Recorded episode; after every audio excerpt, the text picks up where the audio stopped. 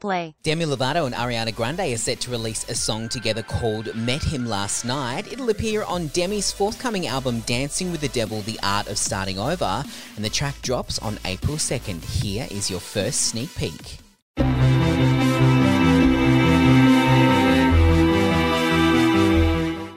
While it's not a lot, we are very excited to see Demi and Ariana working together. They do, of course, have the same manager, Scooter Braun, who has managed to bring this collaboration to light. If you want to check out more, head to hit.com.au.